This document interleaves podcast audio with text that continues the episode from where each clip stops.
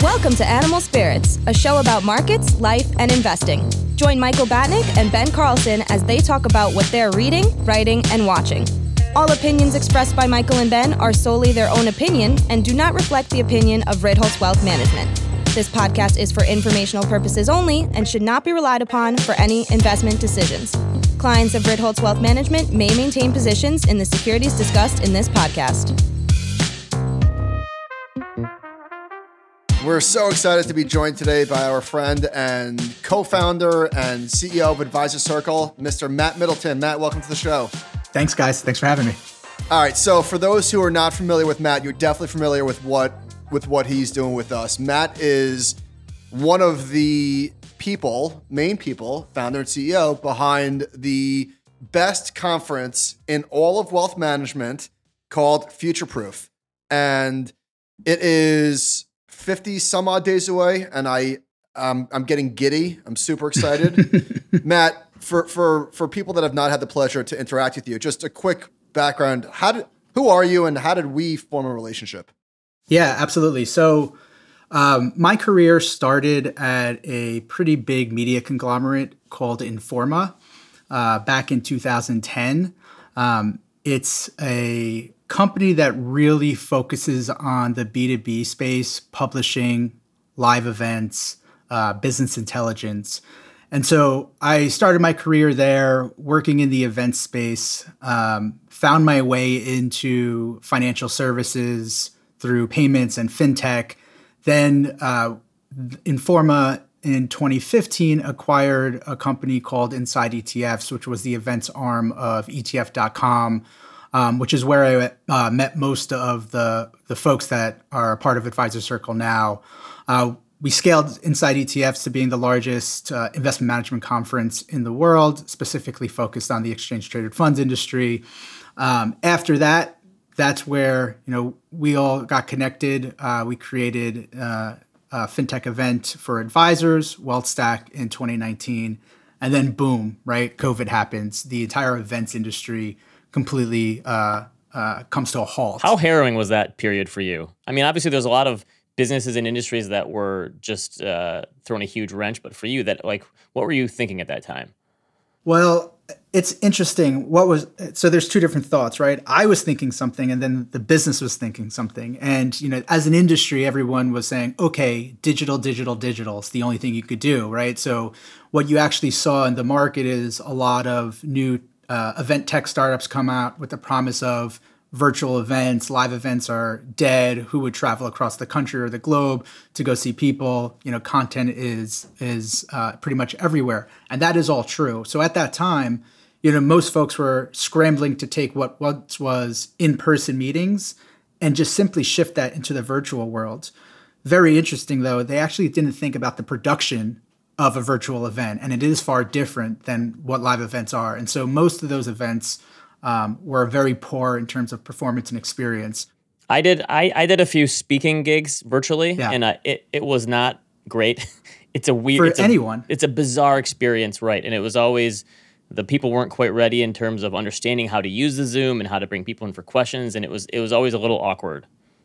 Yes, and yeah, and I mean, it still is. And so that that virtual event world really hasn't been solved. Thankfully, we're you know, COVID is is behind us in a way where we can have live events again. So you know, at that time, you know, my mind was centered on, do I think live events are going to come back? And the answer for me was yes. And then I looked at well, what's going to change?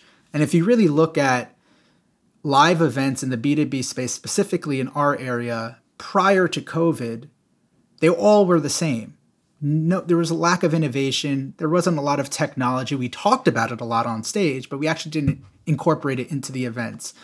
And so thinking about post covid the focus that you know we all came and the thesis we all had was simply the experience is going to matter than anything else. And how could we create a live event that is large scale by nature that covers a large swath of the industry but that creates an experience that you can't miss? Because if we could do that we could connect people at the human level, which we hope will allow people to learn better, connect in more unique ways, and foster relationships. And really, that's kind of the genesis behind Future Proof. So, as we were thinking about getting the band back together and really going for something big, we learned what not to do and Yes. we learned what we didn't like doing. And not just us, but people went to conferences not to see somebody on stage who they could easily listen to from a podcast.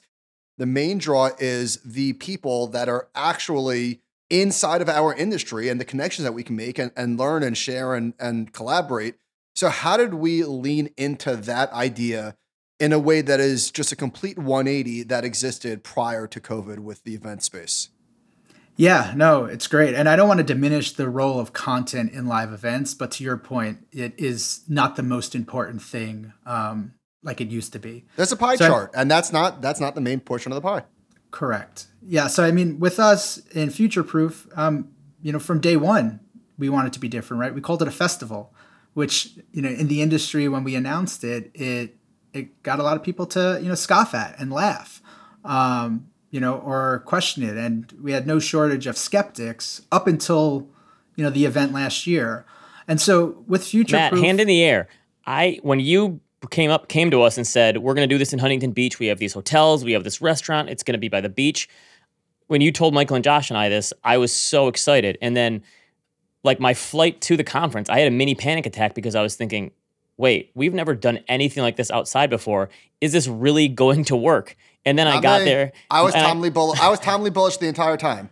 I was like you zero were. Michael actually. I had like five minutes of zero hedge, and I told Michael this. But I and then I got there and I saw everything and how it looked and how like amazing it was going to be, and I and I was I quickly realized like oh this is going to work. But I I mean just the whole idea of having people speak outside and be on the beach and how and in the sun and how that's going to work. I was like wait is this really going to work? And then it like it it just surpassed my wildest dreams. But did you have any thoughts of like how are we going to pull this off?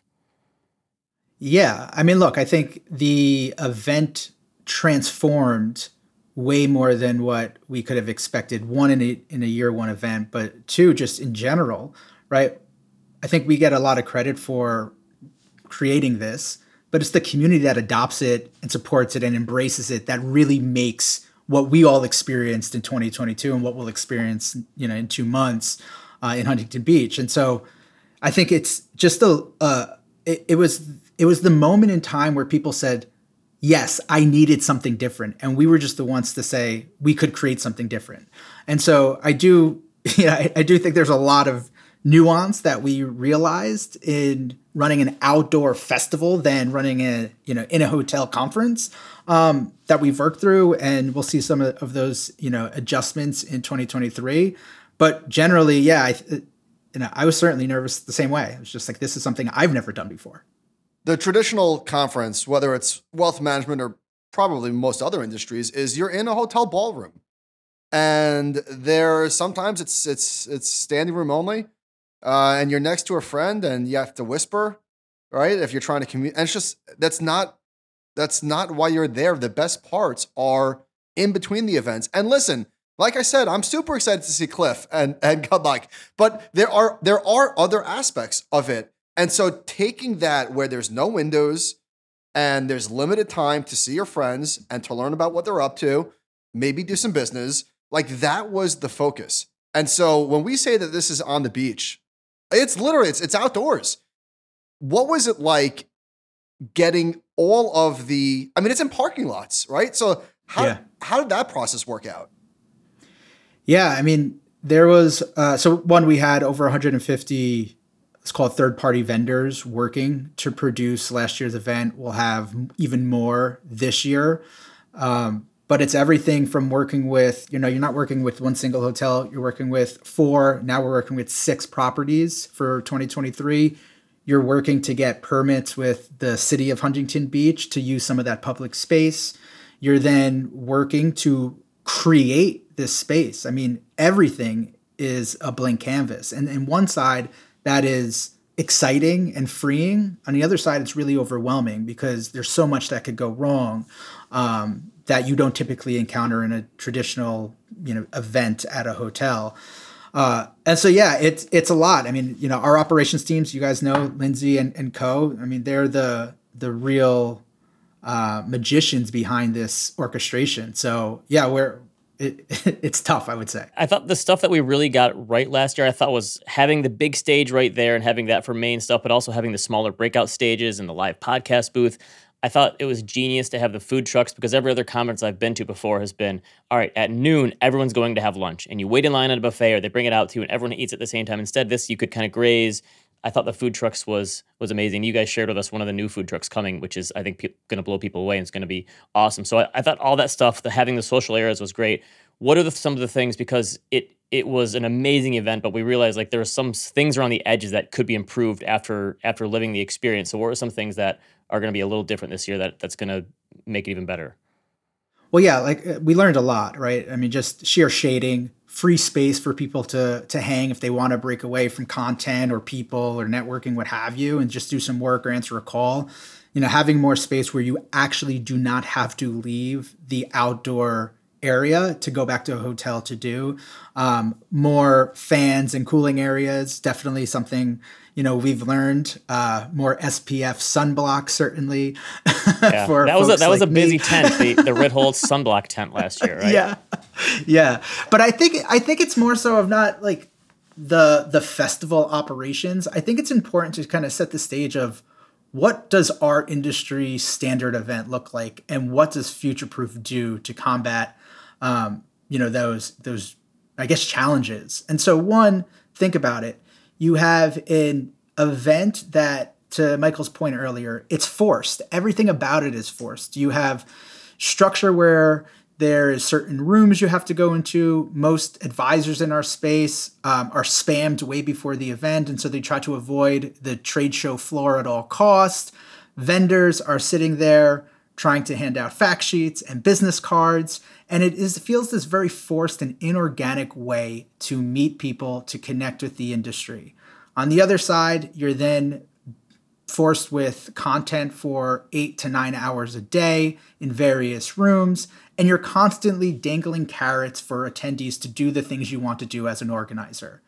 And what we did as you pointed out ben with future proof was we didn't have structured times for food. We just said there's food for five hours a day. Go eat when you want. If you want to grab a snack, great. If you want to sit down and have a proper lunch, we have that too.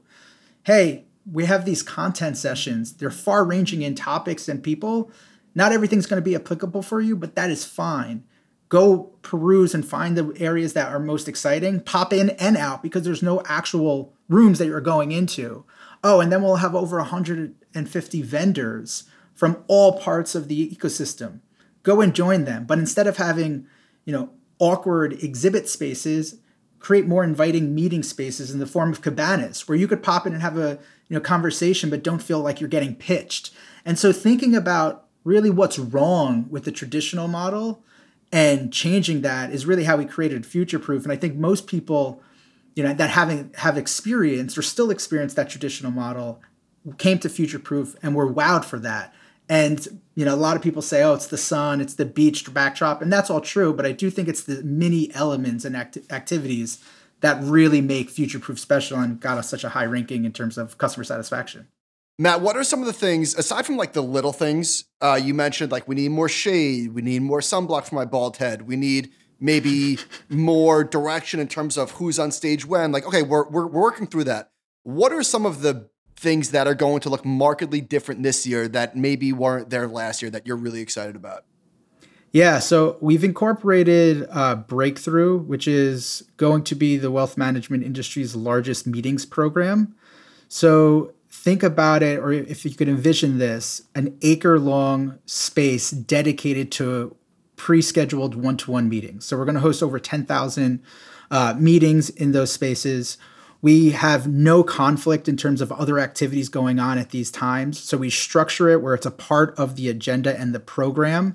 No content will be on stages, nothing else will be going on. It's really dedicated to allow people to meet with each other, discover new solutions and technologies, and really grow.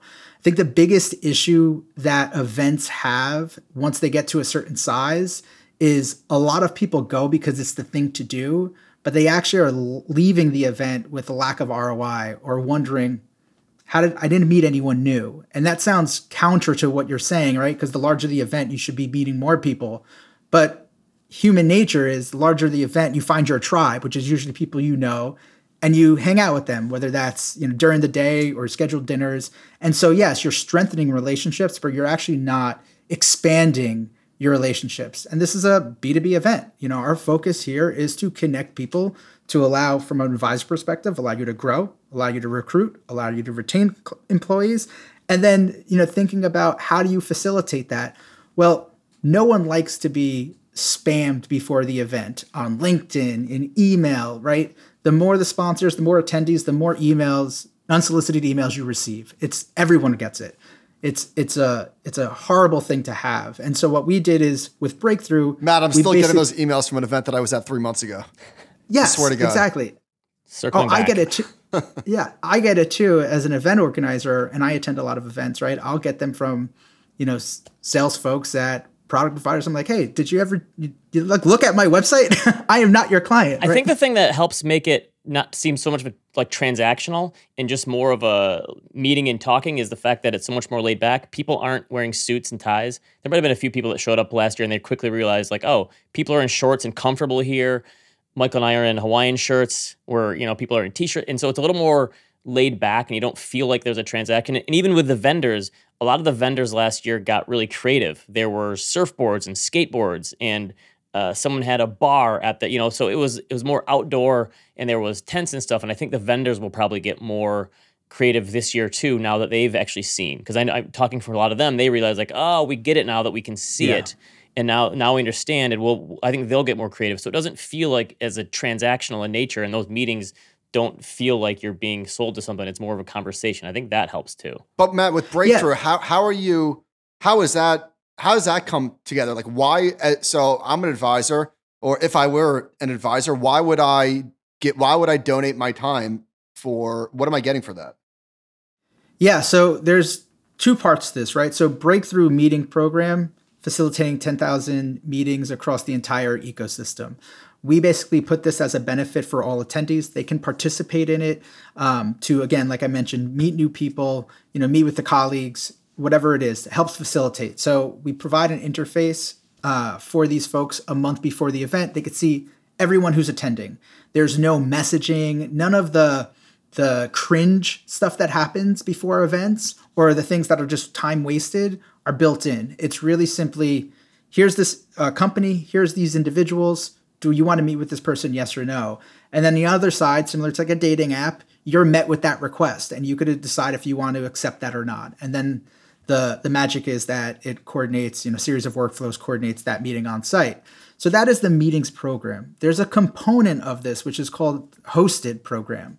And this is to you know an incentivization incentivization model for both advisors and the industry.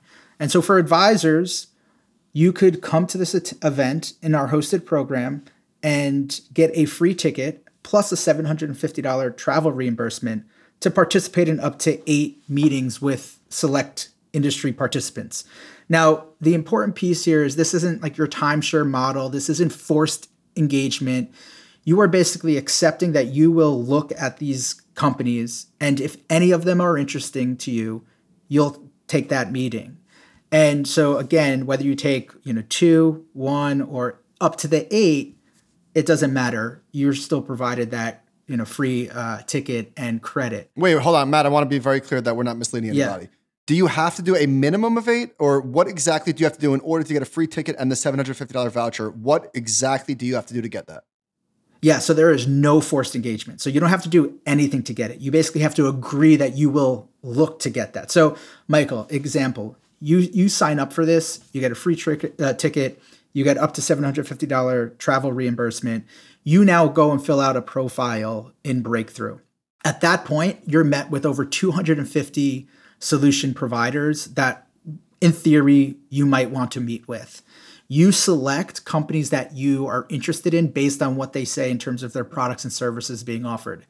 Let's say, in the rare chance that there are zero companies that you care to meet with there, you don't have to, you're not forced to take a meeting.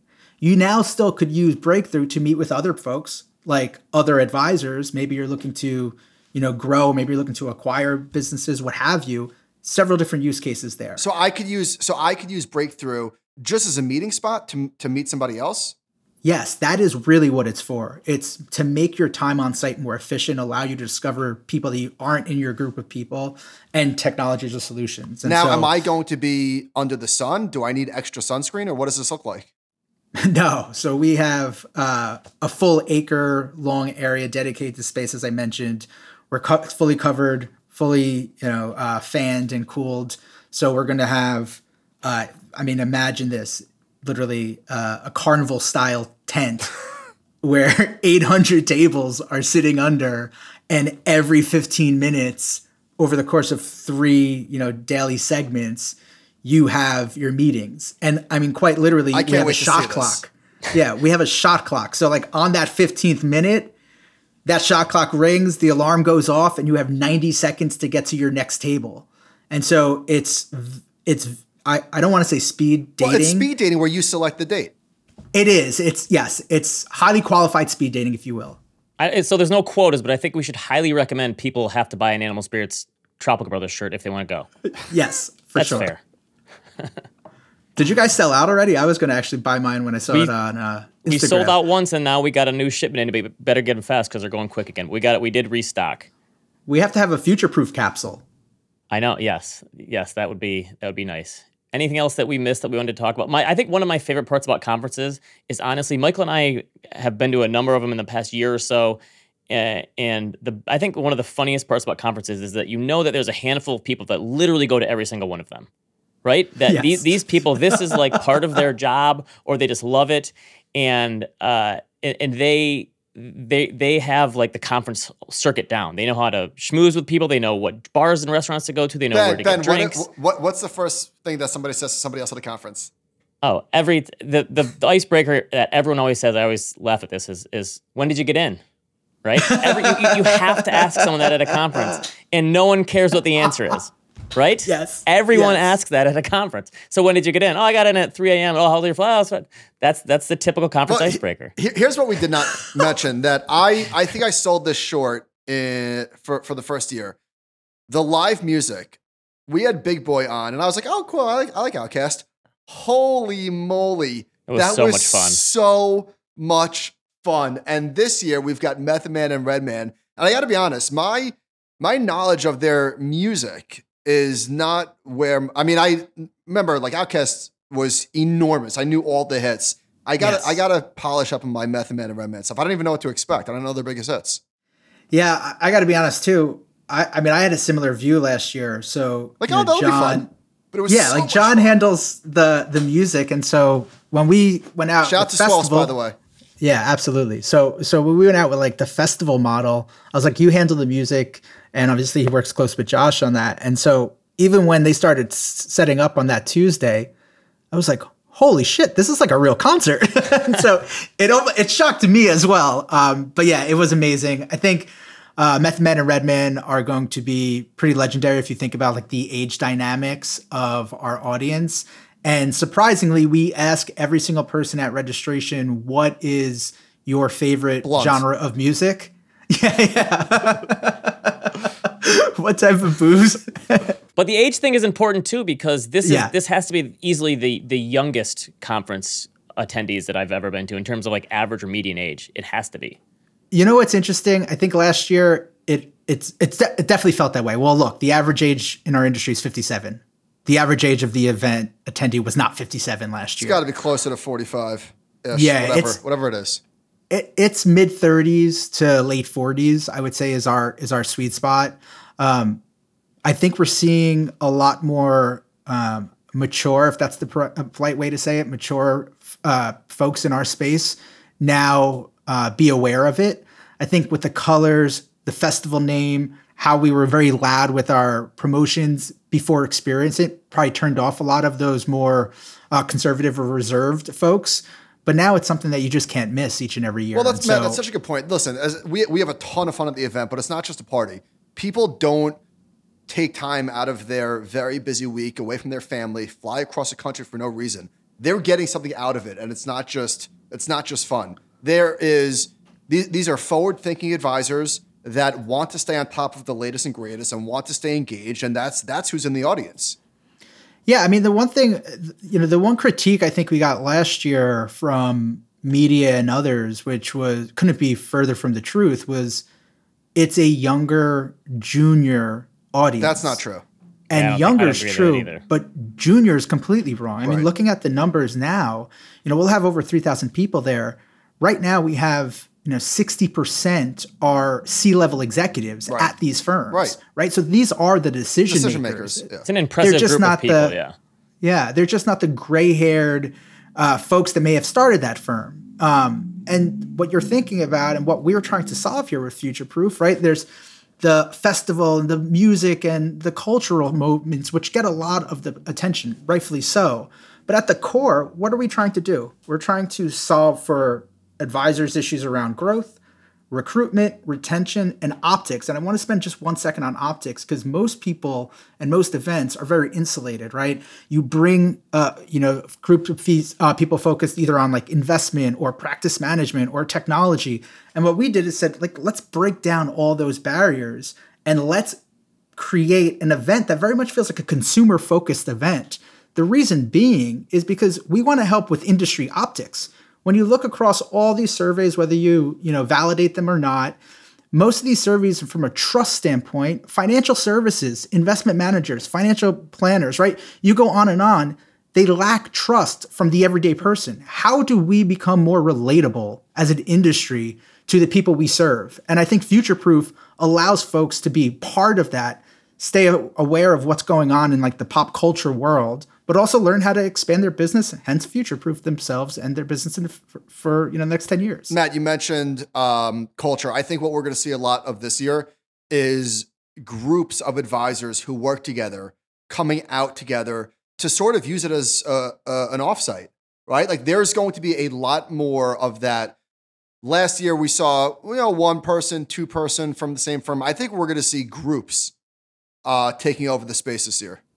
Yeah, I mean that's a great point. What we're seeing is really a lot these what we call them team packs, but yeah, it's it's an opportunity for folks to highlight the work that some of their you know staff does each and every year and celebrate them.